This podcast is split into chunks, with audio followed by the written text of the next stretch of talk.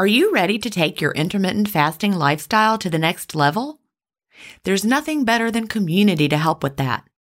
In the Delay Don't Deny community, we all embrace the clean fast, and there's just the right support for you as you live your intermittent fasting lifestyle. You can connect directly with me in the Ask Gin group, and I'll answer all of your questions personally. If you're new to intermittent fasting or recommitting to the intermittent fasting lifestyle, join the 28 day fast start group. After your fast start, join us for support in the first year group. Need tips for long term maintenance? We have a place for that. There are many more useful spaces beyond these, and you can interact in as many as you like. Visit ginstephens.com slash community to join us. An annual membership costs just over a dollar a week when you do the math. If you aren't ready to fully commit for a year, join for a month and you can cancel at any time. If you know you'll want to stay forever, we also have a lifetime membership option available. IF is free. You don't need to join our community to fast. But if you're looking for support from a community of like-minded intermittent fasters, we're here for you at ginstephens.com slash community. That's ginstephens.com slash community.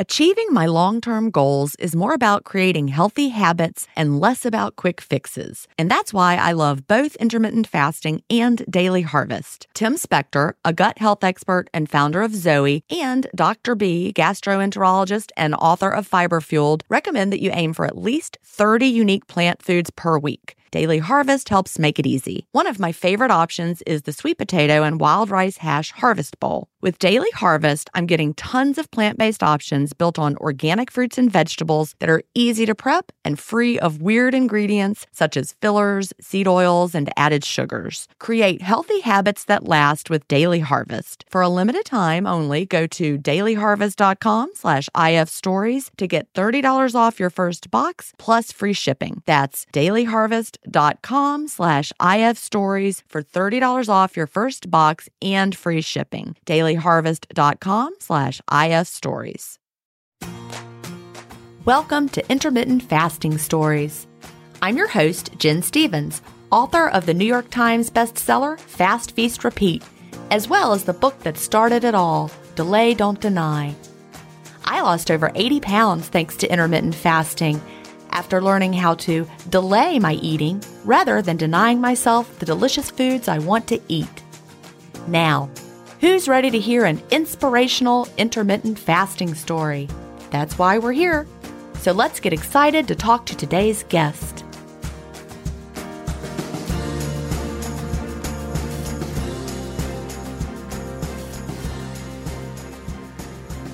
Hi, everybody, and welcome to episode 359 of Intermittent Fasting Stories.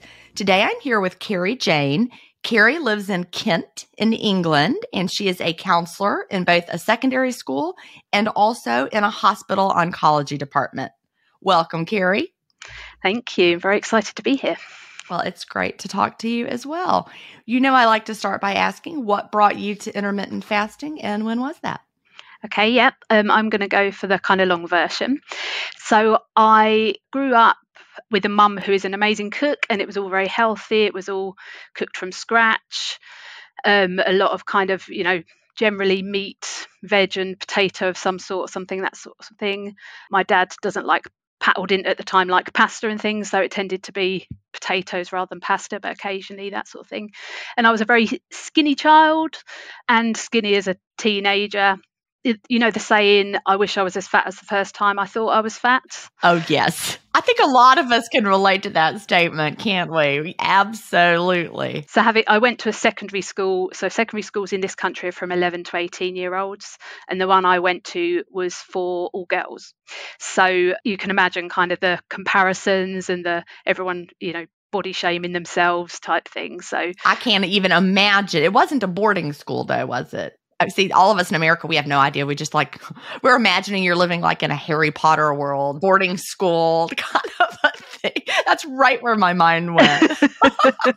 No not for me. Um so yeah so i began to get kind of body conscious you know in terms of puberty. I got a kind of I mean, looking back now, not even vaguely a big bum, but at the time I thought what was a big bum and fairly slim waist, and then you know breasts that were probably a bit more than average type thing and felt like I was kind of fat and compared myself and things but never never in a way that made me think that I needed to diet or anything like that. I think I remember, I think that would have been the early 90s. So I think it was the time of Jane Fonda and that sort of thing. So I can remember tr- low fat, trying to vaguely do that at one point.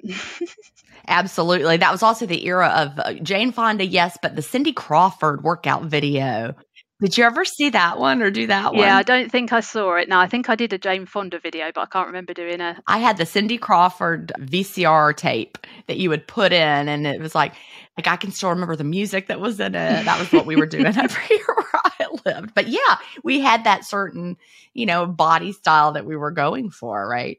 I've got twin sisters who are 17 months younger than me as well, so I compared myself quite a lot with them. But it's interesting because as an adult, I, have had a conversation with one of my sisters where I said, "Oh, you know, I thought I was so fat as a teenager," and she was like, "What? You were too skinny," you know, and you're like, "What? Why didn't you tell me when I was a teenager?" but yes, I went through teenage years. Not, you know, weight wasn't an issue. Went to university and put on the freshers 15 mainly just because obviously I was eating very differently from my, how I'd grown up eating. And then, but the summer following, I kind of lost that weight did you try to, or did it just happen? I think it just happened. I think because I went back to eating, being at home for kind of two months to almost three months with mum's cooking. So, you know, and I think also when I went back to university, I then lived somewhere that was half an hour walk from campus. So, doing that walk twice a day meant that any that was left kind of fell off. So, yeah, so as a child and growing up, it was never really an issue. And then got married a year after I left uni. And through a combination, I think, of you know the kind of relaxing because you're married and the married bliss, and also I trained to be a teacher, so you know what it's like in a primary school with all the um, snacks and things. Um, so I then began slowly to put on, but not in a way where looking back you know, looking back, it wasn't an issue, but at the time it felt like it was. And then I basically went to. You were working in a primary school, you were a teacher at that time. And the kids really are eating all the snacks all the time, aren't they? How long did you do that? Did you work as a teacher? So I did that until after after we'd had our children, actually. So I did a tour, and then basically we try started trying for our first child. I kind of tried to lose a little bit of weight in prep for that, but through Weight Watchers didn't try particularly hard and did some exercise and it was fine, fell pregnant. And then after her, so our daughter was born, and then 19 months later, our son was born, and then 19 months after that, our second son was born. So they were all quite close together. they were close together. I know you were busy for a long time. My two boys are 18 months apart. So to have one 19 months, another 19 months, another, they were they were all right there together. So you were you're focused on that. You didn't have any time to worry about yourself, did you? No, absolutely not. And between our first and second, my husband went to train to be a vicar. So it meant a house move and a move away from kind of family and friend support. So I think basically I kind of dealt with that probably by eating and also obviously had young children that I was running around after. So like you said, yeah, it was hard to find any time to think even think about kind of what you were putting in your own mouth. You were too worried about what you were putting in the children children's mouths and eating all their leftovers and things. And what you said actually brought back to me same exact situation. We moved right when I, so I moved away from family and friends when my boys were little and didn't have the support. And I think that's a really hard part of being in this modern world. You know, we're used to being part of our village. That's what we're designed to be part, you know, with our families and our friends, but we move all around. And so there you were away from your support system with three young kids with your husband in school, right? Yeah, and when we had the third, that's when we moved back from where we came from and um, yeah and he found a, a, post here. So that was really good in terms of that. And that's when i was like okay i now need i saw a photo basically of when he was ordained so when he became vicar and i was horrified by what i looked like and was like okay i need to do something about this. So that was the first um, and actually that's the first time i kind of know what my weight was. So before that, I hadn't, I couldn't tell you what I weighed at all at any point. And what year was that when he became so ordained? That was 2008. Okay, 2008. Do you remember what you weighed then? So I weighed. So the pro- it's it, I need to translate it because it's it's in. I weighed 13 stone eight. So let me just do my math. In America, we're like, what stones? No. okay, so I weighed 204. Okay. And how tall are you? I'm only five three. So yeah, weighed 204 pounds. Joined Weight Watchers, lost 49 pounds in about nine months. I was also breastfeeding at the time. And I know you've said about how actually it's not great to be losing weight quickly when you're breastfeeding. I got that, like I've said before, out of a, a, textbook on breastfeeding, and that's what they recommend, and not to be losing a lot of weight. But it's more because of the modern toxins that we have stored in our bodies, and so it might not have been a big deal in the past, but now we're living in a world that we're our bodies are you know, storing all sorts of weird things away. So that's just part of that. But I we we don't I mean no one's telling us that. If I hadn't read it in that in that breastfeeding textbook, I never would have thought of that. You know, we just think about do you have milk supply. That's the only factor most of us have on our minds when it comes to breastfeeding. We don't even think about toxins stored in our fat. But scary world. Anyway, so, you know, and, and I also feel like you know, we can look back and see the things that we would do differently now. But we, if we didn't know, we did the best we could, right? Yeah, absolutely. My experience of Weight Watchers at that point was actually it was really good for losing the weight but i couldn't maintain it. So i lost all the weight. Along the way there are various things where i was like oh my goodness this is such a bad example of how to eat. So i can remember one example where the leader of the group had had a week where she'd basically had a sickness bug and so she was like yay i had a sickness bug so i've lost kind of you know three pounds this week which is great because at the weekend i had a real binge and splurge and and i was a bit like oh my goodness you're our leader. You know what though? I can't we both relate to that?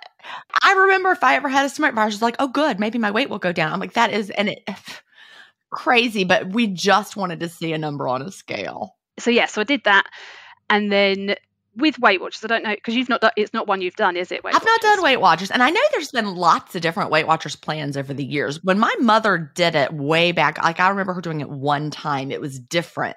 They called things exchanges, and it was like written on a piece of paper, and it was like this many bread exchanges. I don't even know. It was really different way back then. This might have been the late 70s, early 80s. It was before they had points. But I just, I, I, that must be where I saw I got the foundation in my head. I'm not doing that. That looks weird. So as they changed the program, I had already decided from that weird thing on the paper my mom did that time that I wasn't doing that. So, but you when you did it, it was all points and stuff, right? Yeah, it was all points, and you got kind of your weekly points and as well as your daily points, I think. So you got kind of weekly treat allowance and daily points, I think. And I just learned to cheat basically. So and to not eat healthily at all.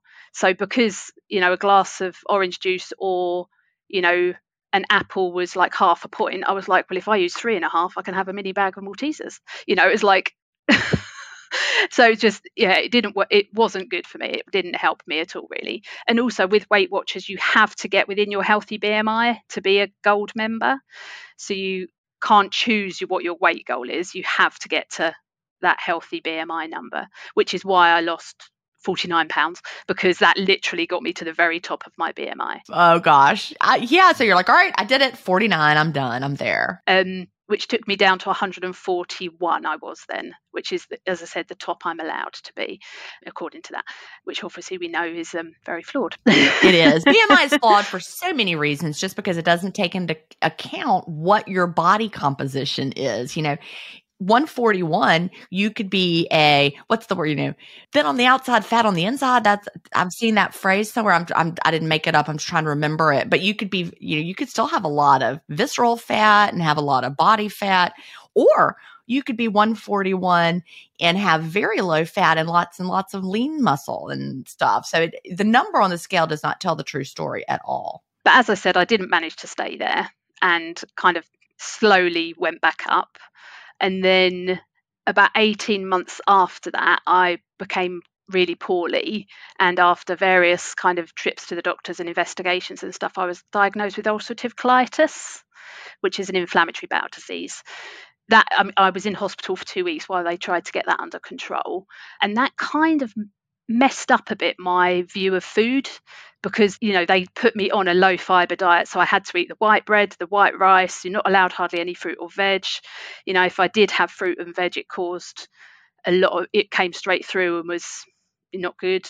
So it kind of really screwed up that kind of view of what a healthy diet was and things and i think gave me quite a lot of anxiety around that really. I can imagine. So what what causes ulcer ulcerative i can't say it, ulcerative colitis? I don't know. Do they know what causes it? No okay. they don't really but it is an inflammatory bowel disease so it is around inflammation and it's an autoimmune disease as well. So it is in that kind of that kind of category.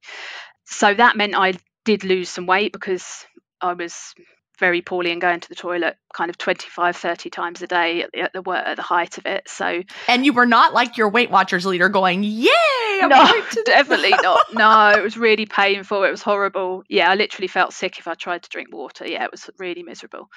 And when i did that i came out of hospital and did a thing where you could visit actually someone from our church paid for me to go to someone who would assess what you were allergic to foods because she'd read lots and believed that was what caused it.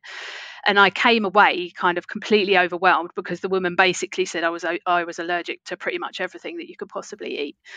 We all face stress in our daily lives. What if the answer to a better stress response is in one key nutrient? I'm talking about magnesium and specifically Magnesium Breakthrough by Bioptimizers. This one of a kind product is designed to reverse low levels of magnesium, which could have a positive effect on our stress response. But don't take my word for it. Here's a quote from a 2020 issue of the scientific journal Nutrients. Results suggest that stress could increase magnesium loss, causing a deficiency. And in turn, magnesium deficiency could enhance the body's susceptibility to stress, resulting in a magnesium and stress vicious circle. I only recommend Magnesium Breakthrough by Bioptimizers. It's the only organic full spectrum magnesium supplement that includes seven unique forms of magnesium for stress resilience and better sleep. Simply go to bioptimizers.com slash ifstories promo code IFStories10 to get your magnesium breakthrough and find out this month's gift with purchase. That's bioptimizers.com slash IFStories, promo code IFStories10. If you've been listening to my podcast for a while, you know what a fan I am of Dr. Tim Spector and the work he's doing with Zoe. I was first introduced to his work in 2015, and I've been following his research ever since. What I love most about the Zoe Science and Nutrition podcast is that they have weekly interviews with world leading experts who explain how their latest research can benefit your health. Recently, I was thrilled to finally meet him face to face as we recorded an episode for the Zoe Science and Nutrition podcast, and this episode aired on April 11th. We had a chance to talk about the world's biggest intermittent fasting study, and I had the opportunity to explain the clean fast to Jonathan, which may explain why he didn't enjoy his prior experiences with fasting. Search for Zoe Science and Nutrition on your podcast player or on YouTube to hear the latest episode, and don't forget to look for the April 11th episode to hear me, Tim, and Jonathan talk about the world's biggest intermittent fasting study. And how was she determining allergy? Oh, it was a kind of a thing where you had to put your hands out and hold a something. Energy. I've had yeah. a feeling. Yeah. Yep. So yeah, that completely overwhelmed me, and I was like, I can't physically live on the things that you've told me I need to avoid. you know, only on the other food. Yeah, it was literally everything. So anyway, so I kind of tried that for a very short time, but just felt too overwhelmed and, and kind of. I've seen that, that, back in the day when we were struggling with Will and all of his um, food sensitivities you know, we we went down a lot of crazy rabbit holes trying to figure it out, and one of them was something like that, where you hold the stuff and they press down to see what makes you weak, and you know, there were definitely with anything out there, there was there's anecdotal stories of wow this fixed it all you know but then you're like this just i don't see any real science behind this so the thing is obviously my body was so poorly at the time i think probably my body probably was allergic to a lot of those things because it was so poorly so, what did you do after that point? So, I tried to kind of find a way to eat, but I definitely became quite anxious about quite a lot of fruit and vegetables. So, not in a way that anyone day to day would probably notice, but there were certain things that I completely avoided. And there were things that I, you know, if I did eat, felt a bit more anxious about eating them and things.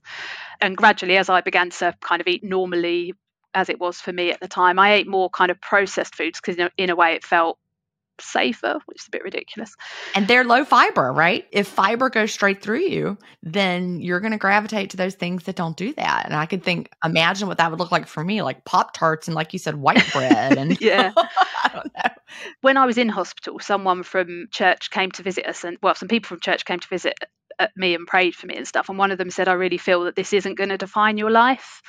And at the time, that felt completely impossible because I was like, you know, obviously I'd read the scary literature around ulcerative colitis, and for some people it results in them having to have their bowel removed and things. So yeah, and it can it increases your risk not significantly, but at the time I felt significantly, but uh, of like bowel cancer and things. So it felt terrifying. So the fact that someone was saying it's not going to define your life, I was like, I can't even imagine that being the case.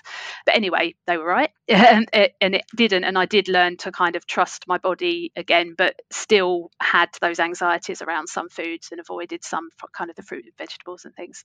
And then fast forward to 2012, and that was when I first heard about intermittent fasting.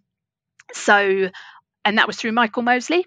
That's the timing is right. That was right when 5 2 hit the world and I was over here in America doing it as well, but it came out of out of the UK. Michael Mosley. Yeah, there was a, a Horizon program called Eat Well, Live Better or something like that that and he talked about it and one of the things he talked about was how it can really help with inflammation. So i felt like oh actually this sounds like something you know i wanted to lose weight because i'd been putting on weight and the inflammation thing really appealed to me and that being able to eat what you want for five days was like uh, i was like oh bring it on. So i tried doing that but it was you know it, it basically didn't work for me at all partly because i now know i wasn't clean fasting. You can also eat throughout the day. So you can eat breakfast, lunch, and dinner in those 500 calories. I can't even imagine. I, looking back, I did that too. Tried to spread the 500 calories out over the whole day because we thought that would be easier when actually it was not. Yeah. And I was drinking lots of Diet Coke to help as well, you know. So it was just, it was just, the fast days were horrible. And the feast days, I was like, you've told me I can eat what I want for these other five days. So I'm eating what I want. And yeah, so after a few months, it was like, okay, this just isn't working for me at all. And I dreaded the fast days, really dreaded them. So so anyway, so I gave up that.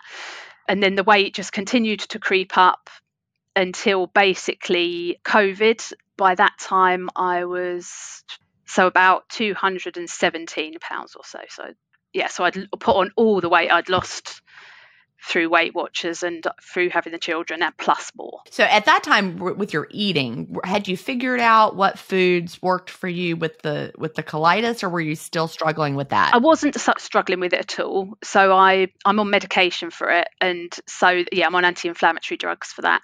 So with a combination of that and I do believe kind of that you know the prayers that people prayed for me and things, yeah, I was I haven't really struggled with that. It has been amazing. But I wasn't eating well at all. You know, I was a lot of processed food. And it was really hard because I knew that I wanted to lose weight desperately. I knew that my body wasn't healthy. I knew that I wanted to be a better example to, to our children and things. And at the same time, I knew that nothing I'd found so far had worked. And I didn't want to do so. I did try Slimming World as well a few times. I tried Weight Watchers a few more times. And all of them, I could lose a stone or two quite easily. And then it just came back on plus some. So I basically had got to the stage where I was like, I need to find something, but I want it to be something that honors my body and that I can continue forever. I love that. Uh, the way that you just explained that, the, something that honors your body and that you can continue forever. I think that's the key. You had short-term success, limited but short-term on on some of those other things, but they did not honor your body and they were not sustainable. So, I love that that that is that is really how I would define intermittent fasting as well. So, how did you find it? So, COVID, I kind of was actually not someone who put on weight. So, I started do, did catch 5k throughout covid. And then the following year in 2021 in the july my supervisor for my work at the hospital knew that i'd struggled with i struggled with weight. And she said oh i don't suppose have you heard of intermittent fasting? And i was like oh no what's that? Because she'd had some success with it. So she told me about it and she said look up Gin Stephens and jason fung. And I was like, okay. So anyway, I went away that for us is the beginning of the summer holidays. So it kind of got a bit lost in summer holiday busyness. And then at the end of the summer holidays, when I saw her in the September, I kind of had a quick look before seeing her and said, okay, tell me more. So she told me more.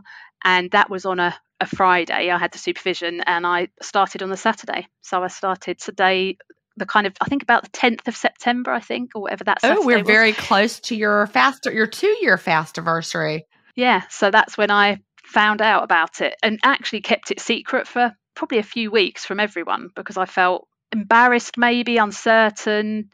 Even from your family? Did you keep it secret from your family? I get it though, because they had watched you struggle. And that's part of struggling, like we did for so many years with our weight, is embarrassment. Like we're embarrassed, like we've tried so hard, but we still have that feeling in the back of our heads that if we had just tried harder, we would have been successful. And so we feel like we have failed. And, you know, it's not that we failed, it's that the diet advice was failing. That was the problem. But we took it on as like our own personal failing. So you, you don't want to tell anybody you're doing something else because what if you fail again? More embarrassment. Yeah, so much shame and guilt over the years that I'd got to the size I had that that I, you know, just wearing I was wearing clothes that kind of hid me as much as I possibly could. I felt really embarrassed in terms of feeling like I should know better and know how to curb my eating, both you know generally but also as a counselor feeling like i should not emotionally eat and all those sorts of things. So you started september 10th started on a on a saturday and how did you begin? So i began doing the kind of 16 8 and quite quickly probably within a few weeks i'd gone down to kind of a 19 5 and thankfully quite quickly discovered clean fasting. So, because um, my supervisor said to find you, I Googled you and found the Facebook group and joined that. I was already listening to Delay Don't Deny on audio, and I'd got a copy of Fast Feast Repeat after that and read that. You know, haven't looked back since. So, it's been fantastic. That's great. So, when you started, you were were you around 217 at that time or had you- 221 so i thought i was around set 217 i didn't think i'd put on any more weight and then when i got on the scales the first morning i uh, you know on that saturday morning that i started yeah i was 221 and was kind of shocked and horrified. Oh i get it. You know that that two in the hundreds place was like that boundary i never wanted to cross and then you cross it and you're like oh no yeah, I think for us, because of the stones and pounds thing, I was basically, I thought I was around 15 and a half stone and then discovered actually I was closer to 16 stone. And that was like, oh my goodness. Yeah, it's completely a different, like, I can't even think about stones. I don't know. Yeah. All right. So, how did the weight loss begin for you? How was that? So, I hadn't learned the kind of daily weigh in, but I was, so I was kind of weighing fairly ad hoc kind of once a week type thing. But within the first two months, I'd lost, um, I think it was 17 pounds in the first two months. That's pretty amazing. And then in the first four months, I'd lost 32 pounds. And then at six months, it was 42 pounds. And then within the first year, I'd lost 60, 65 pounds. That's pretty amazing. That's really fast. All right, everybody, that's really fast. I just want everybody to know not everybody loses it steadily or, or that quickly, but your body really took to it. Yeah, and I think because I know I put something on the um, the delay don't deny, deny community circle about, and you said then, and I said in that that actually because I hadn't dieted in the years leading up to it, I felt like felt like it almost my metabolism was able to recover from the Weight Watchers and Slimming World kind of attempts. I really, really, really think that's true because same with me. The time that it finally stuck and I finally was able to lose the weight at about a pound a week was the time that I had pretty much given up for a couple years and been doing intuitive eating and gotten I think that I revved up my metabolism while I was becoming obese and then I, I think that made a lot of difference. And I had not been really, really trying to diet because I'd be like, forget it.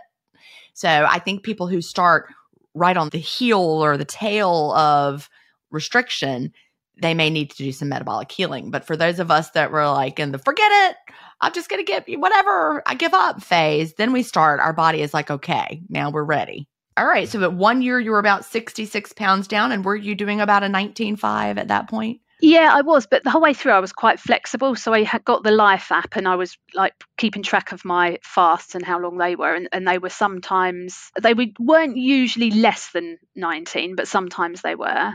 Um, but sometimes they'd be a 21 hour fast or so it was kind of fairly flexible and my eating window was flexible. I know you've said about how you can shift it and it was very flexible. So you know sometimes it would be a kind of 2 till 7 is my usual so to speak but then sometimes it would be more like 4 till 7 or 4 till 8 or you know start a bit earlier and things like that. So yeah so i definitely moved it around again a, a lot and i think actually that helped as well. I think so too. You know, it's when we get too rigid, that's when our bodies are more likely to adapt. I think that's true. So having that flexibility and shifting it around as needed, I think is what what do they say? Keep your body guessing. I think there's a lot of a lot of wisdom in that. All right. So after a year, 66 pounds down, were you feeling good about where you were or did you want to lose more weight at that point? I was feeling great and still wanted to lose weight. So I think the last year has been more of a struggle. And it's interesting because I was thinking in preparation for this actually, if someone had said I'd be where I was now, if I'd where I, when I was at 221, I'd have been like weeping in joy. But there is still that. I'm now up to about 158 uh, to 162. So I kind of, you know, it kind of does that sort of thing. So it's more than I'd like it to be. And at the same time, where I am, you know, in terms of how I feel in my body, in terms of what I'm able to do now, you know, all of those sorts of things is yeah, incredible and very thankful. So you're just pretty much maintaining right around in there. Yeah, as I said, I do want to lose more though, but I'm I, basically my window's crept, and there's been more kind of more processed food and stuff. But actually, when I, I mean, the amazing thing is when I started the intermittent fasting, I started eating much more healthily. I think because, you know, like I've heard you say so many times, I was so much more in tune with my body. I knew what was making me feel what way. And so you know have it, have completely transformed what I eat and therefore what as a family we eat. And in addition to that, it's really opened the world of kind of you know healthy eating and healthy living kind of stuff. So I eagerly await the Zoe podcasts every week and your podcasts, and I love listening to your um, Fast Feast Repeat one as well now and things. So yeah, it's um, if two years ago someone had said to me, "Oh, you're be really looking forward to listening to podcasts on healthy eating and healthy living, I'd have been like, what? Who is this person? well, you know, I don't know anyone who listened to me from the beginning of the intermittent fasting podcast. I readily admitted this is, we started recording that one in 2017. That was the one I did with Melanie. And I like said I don't listen to podcasts because I didn't. I had never never listened to podcasts before. Now I do. I listen to podcasts. There, and so and not only I did podcasts for several years before I started listening, but I love the Zoe podcast as well. That one is really really good, and they know what they're talking about. So they had a really good one on calories recently, and Sarah Berry is her last name Berry. I love listening to her and she's great and the whole idea we know that counting calories is flawed but she really goes into her research like she's done great research on it and why and so then you're like yeah. But that that's a great podcast. So how what kind of things have you added into your into your diet more so? So i think because of that through that and through listening to you and you know different intermittent fasting stories and learning about the whole kind of 30 a, a week in terms of plant-based foods rather than worrying about how many a day. So i've done that challenge quite a lot of times and so my fruit my kind of plant-based intake is way up which is amazing. And that kind of anxiety around what that would do to my bowels has kind of gone. And you're fine. Your gut is fine, feeling good. Yeah. So actually, I saw my consultant. Well, I saw one of his registrars earlier this year, and because I have to have six monthly blood tests because of my the tablets I'm on, and they've all been satisfactory. Like you know, and I spoke to him and said, you know, I'm doing intermittent fasting. I've lost kind of four and a half stone in English terms. And actually, I know that it's good for inflammation. Can I reduce my meds? You know, what sort of thing? And he basically, because I've been so good, not just recently, but even before intermittent fasting, he spoke to my consultant who's basically gradually reducing my meds a little bit. And just going to see how that goes because it is a chronic health condition and it is a serious one. And at the same time i know that i'm doing so much better for my body now that I'm doing intermittent fasting than I was before in terms of that. Yeah, I can imagine that the period of gut rest is probably really important for for something that would be an inflammatory bowel condition and also, we know intermittent fasting lowers inflammation. So I think it's it, it sounds good that you'll be able to come down a little bit on those the anti-inflammatory medications. You know, as you have lowered the inflammation load in your body naturally. Yeah, definitely. I'm glad you're able to eat all the foods you want to eat because that's the part. Like, I was just thinking when you were talking about not being able to eat all those high fiber foods, I would be really sad if I couldn't eat beans and. I can definitely tolerate them better now than I could you know, say three or four years ago as well, you know. So, and I know you said in terms of starting to eat the beans that your body has an adjustment period of getting used to that and things. So, definitely true. Yeah. No, I was going to say, sadly, Zoe won't let me do their thing because I'm diagnosed with ulcerative colitis. So, because their recommendations are usually high fiber diets, they say that might not be suitable for you. And I'm like, but I'm eating a really high fiber diet. But, um, uh, that's really sad. I'm sorry to hear it, but I love the work that they're doing. That's again why I love their podcast so much. What I love about Tim Spector and and Sarah and all the scientists is how open they are to saying we don't know. We're we're trying to learn new things and the whole idea of this is ongoing. We're still learning. And Tim and Sarah don't always agree either, do they? no, they don't. It's so nuanced. That's the thing, you know, when it comes to food and what works. And we also have our own individual, the way we feel that comes into it. Like for me to say, what? You couldn't eat beans? That's nuts. But you couldn't. You couldn't eat beans because your, your bowel was inflamed and it didn't work for you. So you know what your body is telling you. That's important. Yeah. And that bio individuality and kind of, you know, has been like really mind blowing in terms of, you know, hearing what you've said and, and Tim have said and others have said on that you know, just recognizing the importance of us all doing you know what we need to for our bodies. If you start, you know, trying to listen to everybody, you're going to get so confused that you just need to learn to listen to yourself. So you said you'd had a little window creep coming on this summer. So I think basically when I it has been a bit plateauy, but then I think yeah, I think it's a combination of wanting to eat things that you know, wanting to eat more of the kind of chocolate again and things and I think it's it's that kind of trying to work out.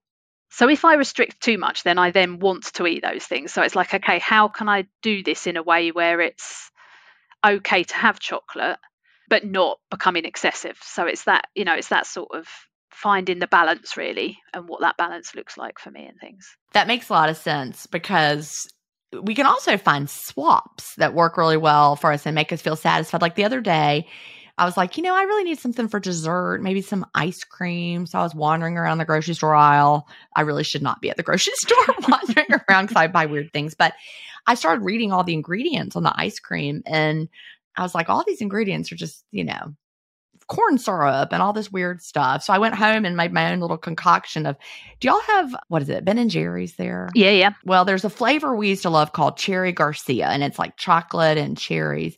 So I made up like an overnight oats kind of a thing with oats, and I made some homemade cashew milk, and I threw in some organic chocolate chips and some frozen cherries. Oh, that sounds delicious. Now, nobody, please don't ask me for a recipe, but I didn't have one. I literally was just like mixing it up like a a mad scientist until it looked right. And then I let it sit kind of like an overnight oats kind of a thing.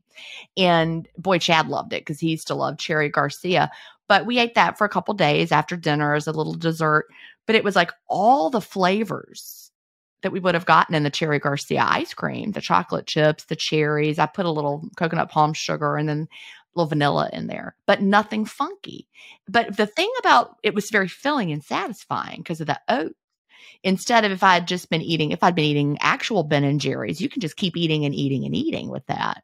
So it's just a matter of finding something that makes you go, oh, this is really good and it still gave me the chocolatey taste, but not like ice cream would have. Yeah, that's a, a, good kind of thought. Yeah, and it is finding those things that I think you said something before um, in the previous one about finding not just the foods you love, but the foods that love you. So it is that kind of, you know, finding the things that, like you said, make you feel satisfied. Because yeah, quite often actually with that window creep, it has been not feeling satisfied, and so just eating random stuff to try and get that that satisfaction. That's exactly right. And our bodies are looking for, you know, whether it's a certain volume of food or a certain amount of nutrients, you know, our bodies are looking for something. And if we're putting in the wrong things, we're not going to get it. That's what I've found myself, you know, wandering around the kitchen eating random things. It's usually because I didn't put in the nutrients that my body wanted. But, you know, just the whole idea of finding things that make you satisfied and full and keep you from, you know, I, I didn't buy the ice cream. I put it back and said, I want something that's going to, you know, be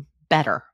And I was really satisfied with it. So, anyone, just look up overnight oats if you're interested Put in whatever you like. yeah, yeah, I do them sometimes with Greek yogurt and the oats. That's really yummy, and a bit of honey and but yeah, I hadn't thought the chocoholic in me hadn't thought to put a bit of chocolate in there, but actually that would probably be really satisfying for me. That I've always loved the combination of cherry and chocolates for whatever reason. My mother made cupcakes that were like a cherry cake with chocolate frosting. I don't know. I've always loved that combination. That's why we liked the cherry Garcia ice cream, but it was really, really good. And even after it was gone, Chad said, Do we have any more of that left? I'm like, No, I'll have to get some more ingredients and make it again. But you know, it's just it's just an easy kind of swap and zero guilt and zero feeling like you know because when you're eating all that high fiber food, the oats, I mean, it's going to limit your how much you're going to eat because you're like, well, now I'm full. Versus, I mean, how much ice cream makes me full? There's no amount. I can just keep eating it. this episode is brought in part to you by Audible, your go-to destination for thrilling audio entertainment. Whether you're looking for a hair-raising experience to enjoy while you're on the move or eager to dive into sinister and shocking tales, Audible has an exclusive collection of thrillers from best-selling authors that will keep you on the edge of your seat. Like James Patterson's first audio-only thriller, The Coldest Case.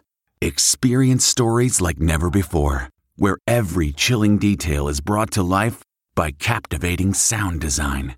Plus, as an Audible member, choose one title a month to make yours forever. And now, New members can try Audible free for 30 days. Just visit audible.com slash WonderyPod or text WonderyPod to 500, 500. That's audible.com slash WonderyPod or text WonderyPod to 500, 500. The Angie's List you know and trust is now Angie, and we're so much more than just a list. We still connect you with top local pros and show you ratings and reviews, but now we also let you compare upfront prices on hundreds of projects and book a service instantly. We can even handle the rest of your project from start to finish. So remember, Angie's List is now Angie, and we're here to get your job done right. Get started at Angie.com. That's A N G I, or download the app today.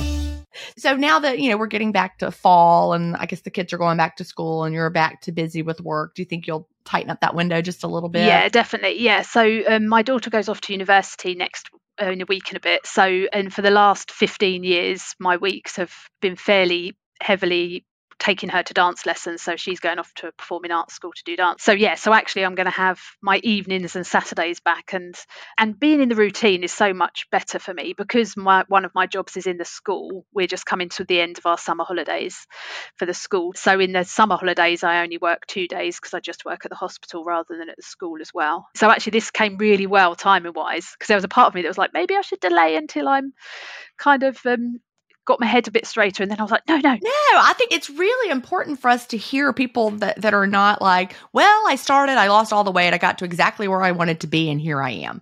You know, that that's really not how the road looks. And you know, we have seasons of loss. You certainly did. Your first year was a season. You were also really excited about fasting and probably more consistent. And as, as, you're losing the weight quickly, it's very motivating and you're like sticking to it. Then you have summer or holidays and you kind of relax because we can. And then you have a season of maintenance. And that's okay too. And then you're like, all right, here we are. I'm ready to tighten things back up again. And so, but you, you have all the tools that you need. And, you know, worst case scenario, let's say you stuck right here forever where you are and you just got to live this way that wouldn't be terrible, would it? No, no. Health wise, I still need to lose some. I know obviously BMI, but then there's, but yeah, I use that, and even by that, I need to lose some still. Need to lose a little bit more. Yeah, and I know that actually, you know, where I am health wise compared to where I was is just night and day. It's you know, it's amazing, and I feel so amazing in my body. Yeah, and so it absolutely is I'm hoping getting back into the new routines. The podcast that I know a few people have mentioned, the one that was the 4th of May, that was about, I can't remember what the person was, but she said about seeing doing um, alternate day fasting and seeing it as a prescription almost sort of thing. Leslie Taylor. Yeah, that really struck with me, and I have tried a few alternate day fast, oh, not not alternate day, but doing almost like the five a down a day. But yeah, yep. couple down days a week, followed by up days. Yeah, um, and then doing like the five hour window, and that I think will work really well for me because actually on the down days I loved it you know i really love doing and i'm i can easily do a full fast or you know the kind of 36 40 hour fast but the, the biggest issue with it was sitting with the family at dinner and to start with not wanting them to know that's what I was doing. So, but I was really panicked the first time of, you know, are they going to ask? They didn't even notice I wasn't eating. That's so funny. oh, the teenagers and what they teach us about how important we are. Yeah. yeah, because we always just talk at dinner, but yeah, they literally none, no one said a thing, not even my husband. And it was only when I pointed it out to him about a week later that I was doing it, and he was like, "Oh, okay." oh, and everybody's so worried about what everybody's going to think. They're not even thinking about you. oh my gosh! So a hybrid five-two approach is really, really a good one for a lot of people because you know the original five-two with Michael Mosley with two 500 calorie days that were, were really not even fasting. They were just, you know, whatever, low calorie days, two low calorie days a week that were really, really hard. But then the other five days were just full eating days. But with a hybrid 5 2, you have two down days, and they can either be 500 calories. We recommend them in one tiny window, you know, with clean fast before, tiny window, clean fast after. So you're really doing two fasts, or the full fast version of about 36 to 40 ish hours but then what do you do? That's four days of the week. You know, one day is down, the next day is up, then you have another down and up somewhere in the week, but that leaves three days a week. And what do you do on those days? Eating window days work really, really well. So it's really a nice rhythm a lot of people like. That's my plan. yeah, I think that's a good one, you know, and um, for anybody who might be listening, well, this this is coming out. Actually, this comes out in November, so this is right before the holidays get really cranked up and around here. But you know, if you're feeling like you've had a little window creep, try a little hybrid hybrid five two and see how that goes. I think that's a good plan. So tell us about some of your non-scale victories. I know you've kind of mentioned them, but I know there's probably more. Yeah, so obviously they're just feeling more confident in more, my body and more comfortable. I think one of the first comments I got from someone was, "You look like you're moving so much more easily." That was having not lost a huge amount at that time but i think just you know because of the inflammation and and things so yeah so feel so much better in my body doing things that i wouldn't have or i'd have been terrified about doing before. So last year i went paddleboarding for the first time really enjoyed that. We, we went on holiday this year and so not having to worry about airplane seats it was the first time i'd been on an airplane for about 17 years so not having to worry about fitting into an aeroplane seat or anything. That's huge. Yeah. And i think just my nails feel stronger and are growing quick quicker skin softer. My, i've got a weird skin thing which means i've got kind of something that means you've got a pimple for every hair or something is what the doctor said it means. But um uh, but that feels all much softer. My arms on the back very, of your arm. Yeah. i can't think of what that's called but i used to have that at one point. Yeah obviously the elbows that everyone mentions. now I'm just feeling my feeling yeah. myself too. what I've got a scar on my knee that's always been a really dark colour and now it's almost quite bright white. So I don't know what's happening there, but something's changing or whatever there. That's so fun. Yeah. And stretch marks kind of reducing and not looking so visible.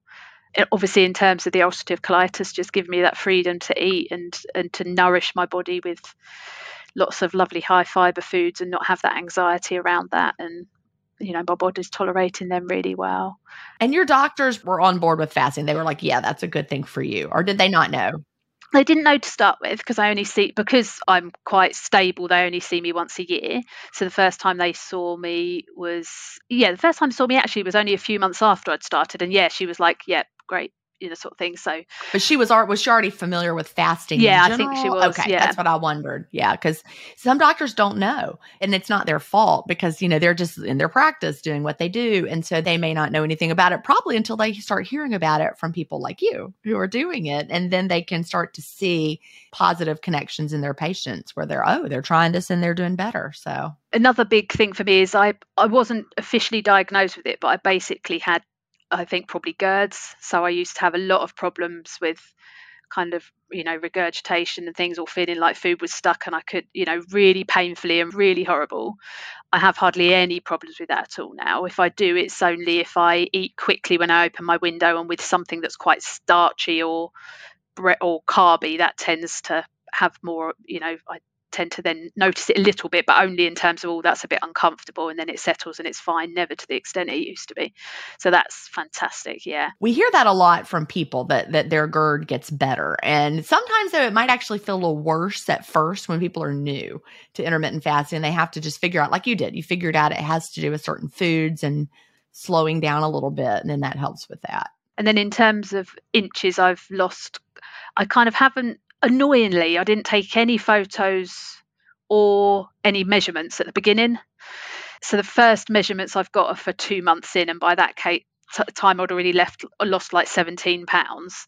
But from then I've lost kind of about six inches from my waist and from various other body parts, and yeah, inches from everywhere really. So so yeah, so that's fantastic. Fitting into clothes that I haven't fitted into since before we had children, let alone kind of. So even though I weigh about 15 pounds or so more than I did when I got to that Weight Watchers weight. Some of the clothes that I wore then, I or most of the clothes I wore then actually I am wearing. Wow, see that's body recomposition right there because you got down to that weight. The scale said whatever it was, but those clothes are fitting you now at 15 pounds higher. Those exact clothes. So that just lets you know your body composition is really different now than it was before. So, yeah, somebody in the community asked a question. I think it was yesterday. She's like, I have a friend who's, you know, I can think dirty fasting, doing some kind of really basically it's low calorie dieting. She was drinking creamer all the time, constantly from the time she woke up. And basically that's a low calorie diet. It's not fasting. She's like, but my friend is losing weight a lot faster than me. So I think she wanted, I, I don't know. anyway, but when we lose weight through those low calorie diets like the Weight Watchers and the dirty fasting, I think we lose a lot of muscle mass. You know, like some of these weight loss drugs that they're that people are taking now. Some of the research I've seen on that, they lose a lot of muscle mass. And so with fasting, we're losing fat when we're fasting clean. So that's the difference. So the clean fast, you might, you know, lose slower than your friend who's not fasting clean or your friend who's taking the diet drugs or your friend who's doing the low calorie diet. But if you don't know how much muscle mass they're losing, that is a huge part of the equation. We don't want to lose our muscle. The fact that you are the size you were at a lower weight at a higher weight, you should feel really good about the fact that you're maintaining your muscles and maintaining the weight. You know, just, you know, someone at the hospital said to me last week, she said, you, You're looking amazing. She said, I'm really impressed you've lost the weight, but I'm even more impressed that you've kept it off. And I think that's the that's it, isn't it? You know, it's that maintaining, which is it's really easy. You know, intermittent fasting is not a struggle at all. Exactly, and you know, wouldn't it be nice if everyone could have their DEXA scan of back then versus now so you could really see what your body composition was? But I love hearing that. So, other than the window creep, is there anything else that you struggle with? I think it is more that kind of eat, you know, food choices, unwise food choices at times and things, and trying to get my head kind of around that and things. Yeah, I think that's the the main thing to be honest, because the actual fasting I find really easy, and I love the flexibility of it of being able to open it a bit earlier if we're you know yesterday i went met with some uni friends and we had lunch earlier than i normally did and i didn't have to panic you know i just had lunch with them it was lovely I think that's wonderful. So, what does your husband think about intermittent fasting now? Now that you've been doing it for a couple of years, yeah. So he's very supportive. I, I keep trying to get him onto it, but he's um yeah he's not convinced as yet so um but yeah he's very supportive and obviously has seen the huge differences in me not just physically but in terms of kind of you know my ability to move around and confidence and you know wearing clothes that I love rather than just that hide me and things. So that's huge. It speaks for itself, right? And people are noticing it, they see it. Yeah, definitely. Yeah, lots of. I've actually thankfully not had anyone who's been negative about it. Everyone's just been really positive and supportive. I've put a few Facebook posts up about it over the kind of two years saying about my progress and had various people who have got in contact and have started as a result of that and things. So yeah, re- everyone's really supportive and it's interesting because my daughter's 18. I mean, she, she's very slim and and I said to her, you know, she said something about a YouTuber she'd seen who was talking about missing meals and how it could be seen as negative, have a negative message for some people. And I said, "Oh, are you feeling like that about me doing the intermittent fasting?" And she was like, "No, not at all, because it it's very different and feels, you know, she can see how much healthier I am and how much healthier I'm eating and that sort of thing." Yeah, one thing I've noticed now that I'm I'm watching things on YouTube that I had never really done that before, but there's a lot of crazy stuff on YouTube. There's some really good stuff there too, but there's a lot of I don't know, the influencers who are just saying weird things. And I would really look to the source on YouTube. That I think is the most important thing about it. not all advice is good on there, but there is some good stuff. You just have to wade through it. It's probably a hard time to be a kid or you know a teen because there you don't really know yet who to trust and who to not. You could find a, something that tells you anything, but she's got you to guide her. Well, we are almost out of time. What would you tell someone just starting out with intermittent fasting, or what do you wish you knew when you first started? I think the first thing would be take pictures and measurements because I really, really wish I'd done that. You know, it'd be really amazing data to have. And I think the other thing to be would find be find your support group. You know, find the people that can support you and give you kind of wisdom and advice. So for me, that's the you know the delay don't deny community circle is fantastic, and even if someone didn't want to post stuff, you can actually Google answers on like search answers on there. So and like the person that I talked about yesterday that whose friend is dirty fasting and losing weight more quickly. And I love that she came to us and asked us that question. I actually love that because she could, if she didn't have us, she could just be like, well, I'm going to do what my friend is doing because she's losing weight more quickly. But, you know, not realizing it's not really the goal is to, we want to lose fat. And to do that, the, the clean fast is, is what's going to make the difference. So this, we can be there, you know, to help you filter out some of the confusion. I think that's important and you and the moderators are amazing on there. Like, thank you to all of you for all the time that you spend doing that because it is. I know the first time I got a response from you, I was like, "Oh my goodness, Gin Stephens is responding." I'm really there. I'm there. I respond to everybody. you do. I know. oh my goodness, it's like beyond a full time job. well, I love it though. You know, I was a teacher, as you know, and that that's a, definitely a full time job. And this is so much more flexible. I, I still work several hours a day every day. It's just not sequential like a teacher job. I've fitted in first thing in the morning or a little bit here and a little bit there. It adds up to several hours a day, but it's work that I love doing because I like to connect with people and I like to help and I like to give advice and help people figure things out. So it's it's you know, you're a counselor. If you weren't going to a job, you would still like to help people. It's the same exact thing. So well, I'm so glad you're part of our community and keep us posted in there as things are going. And I think you've got a great plan for the future. Yeah, well, I was thinking it's quite good having the um, knowing that this will be in a few months because I can then do okay, okay when it comes out uh, an update. oh, definitely, yeah. In the community, you can do that because we're recording this the end of August, very end of August. So you will definitely the day it comes out, um, November 9th. Uh, just checking my notes there. You'll be able to say, well, here's what happened since we recorded. Awesome. Take a photo today. And then you can share that when the podcast episode comes out in the community. So anybody's like, what community? It's ginstephens.com slash community. You can find it there. Well, Kerry Jane, thank you so much for sharing your story today, and I look forward to the follow ups. Oh, and thank you so much for everything you've done, Gin. You're a superstar. Do you have an intermittent fasting story to tell? Email me at gin at intermittentfastingstories.com and I'll add you to the lineup. That's G I N at intermittentfastingstories.com. The world wants to hear your story. That's it for today. Remember, I may have a doctorate, but I'm not a medical doctor. So don't use anything you hear on this podcast as a substitute for medical advice. Please always check with your doctor or healthcare provider if you have medical questions. I'll talk to you next week, Fasting Family, where we will hear another inspiring story. Have a great week and fast on.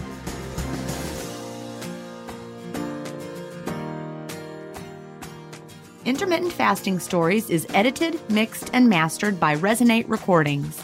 To learn more, visit them at resonaterecordings.com or email them at hello at resonaterecordings.com. Intermittent Fasting Stories listeners will receive a free offer if you mention that you heard it on the podcast.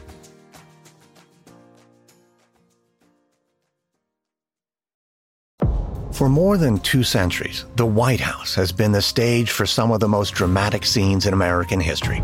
Inspired by the hit podcast American History Tellers, Wondery and William Morrow present the new book, The Hidden History of the White House. Each chapter will bring you inside the fierce power struggles, the world altering decisions, and shocking scandals that have shaped our nation. You'll be there when the very foundations of the White House are laid in 1792, and you'll watch as the British burn it down in 1814. Then you'll hear the intimate conversations between FDR and Winston Churchill as they make plans to defeat Nazi forces in 1941 and you'll be in the Situation Room when President Barack Obama approves the raid to bring down the most infamous terrorist in American history. Pre-order The Hidden History of the White House now in hardcover or digital editions wherever you get your books.